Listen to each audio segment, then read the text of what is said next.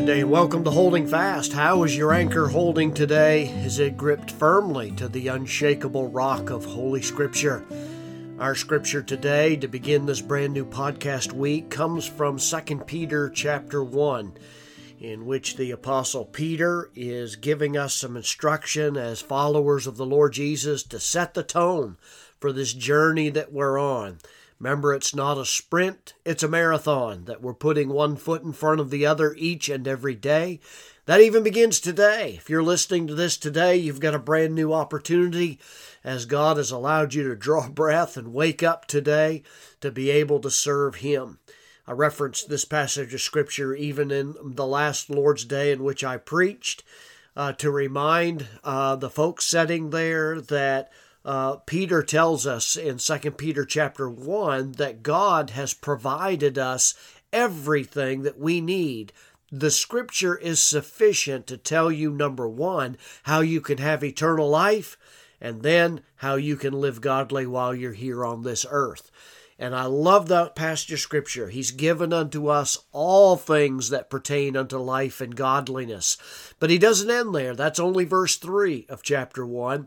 He goes on in, in, in chapter 1 to say in verse 4 God, whereby are given unto us exceeding great and precious promises, that by these you might be partakers of the divine nature, having escaped the corruption that is in the world through him. In other words, Christ once again has given us everything needed that we might be able to live out this life that God has called us to. If you're a believer today, if you've put your faith in Him, here is your marching orders. This is what God has given you to do this week. He's not only given you the direction and the command, the mission that you're on, he also gives you the promises which empower you to be able to be found faithful this week. Uh, the very next verse in verse 5, which is actually the one that I wanted to concentrate on, is that famous passage of Scripture where the Apostle uh, Peter, if I said Paul, I meant Peter, where Peter is saying, and besides all this, give all diligence, giving all diligence, add to your faith virtue. Add to your faith virtue. He goes on to give a list, and to virtue, knowledge, and to knowledge, temperance, and to temperance, patience, and to patience, godliness, and to godliness, brotherly kindness, and to brother kind, uh, brother, brotherly kindness, charity.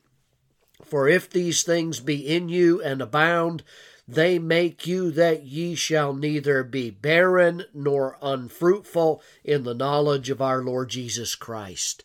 Back to verse 5 today. This is what I want to concentrate on.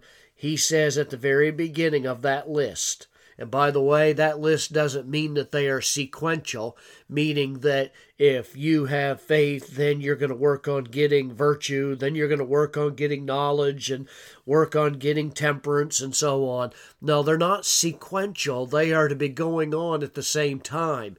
But verse 5 says that when you express your faith, when you place faith in Jesus Christ, that is going to automatically result in your mission being given to you, and that is faith should prompt virtue. What is virtue? Uh, the word, the original Greek word in the text means moral excellence. It, it is translated other ways by other translations. It's translated goodness.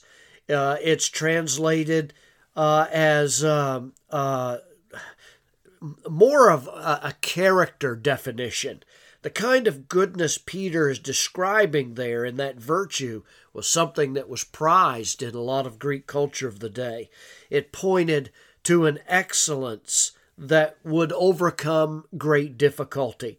For example, it would describe a Greek athlete who gained a victory in spite of the fact that uh, he had an injury that would keep most other people from even competing. Boy, do we find ourselves in that, do we not, uh, believers today? That God has called us to excellence as a result of faith in Christ. Moral excellence, virtue, should be uh, the very uh, first goal that you're striving for. And Christ is suggesting through the scripture that uh, we make our best efforts in striving with excellence to live like Him, that in obedience to His to His will and in dependence on His precious promises, by His Spirit, He gives you the power to become morally excellent, to have character, to have a conviction about your, your own person that you're going to be faithful to Him and living uh, life on His terms. So, the level of goodness, virtue that is described in this passage is all about you doing your very best to live for Christ today and hopefully, at the end of the day, you can look back. We all want to do this with satisfaction on the spiritual challenges that you're going to face today. I don't know when you're listening to this, but I'm very confident, actually, that everybody that's listening to this is going to face a spiritual challenge sometime today in the next 24 hours. And my suggestion to you is obey Christ. And at the end of the day, you'll look back and the spiritual challenges that you're going to face, you're going to be able to thank God for helping you through it uh, as you live out your faith. And it will build character, moral excellence, virtue. It'll build goodness in your life. That's the transformational process by which God makes us his own dear people. I'm praying for you today that you'll live that out those commitments that you made in God's house yesterday, those renewed passion and ze- uh, passions and zeal for Jesus Christ. Why don't you live that out today? After this podcast is over, take the opportunity to pray and say, Lord, I need you today more than ever. Don't lean on past victories. Uh, please don't do that. Yes, they can be encouraging to reflect on, but every day is a brand new day. Every day I need a fresh infusion of the grace of God and His strength to help me face. We, we have such short memories, do we not, folks? Uh, that's why I have to wake up every day, set the tone by saying, Lord, help. I can't do this without you. I'm dependent on you. And the more you do that, the more you open up the opportunity for God to build moral excellence in your life. God bless you today. Walk with the Lord. It's exciting. We're one day closer to His return. So keep your eyes fixed on Christ.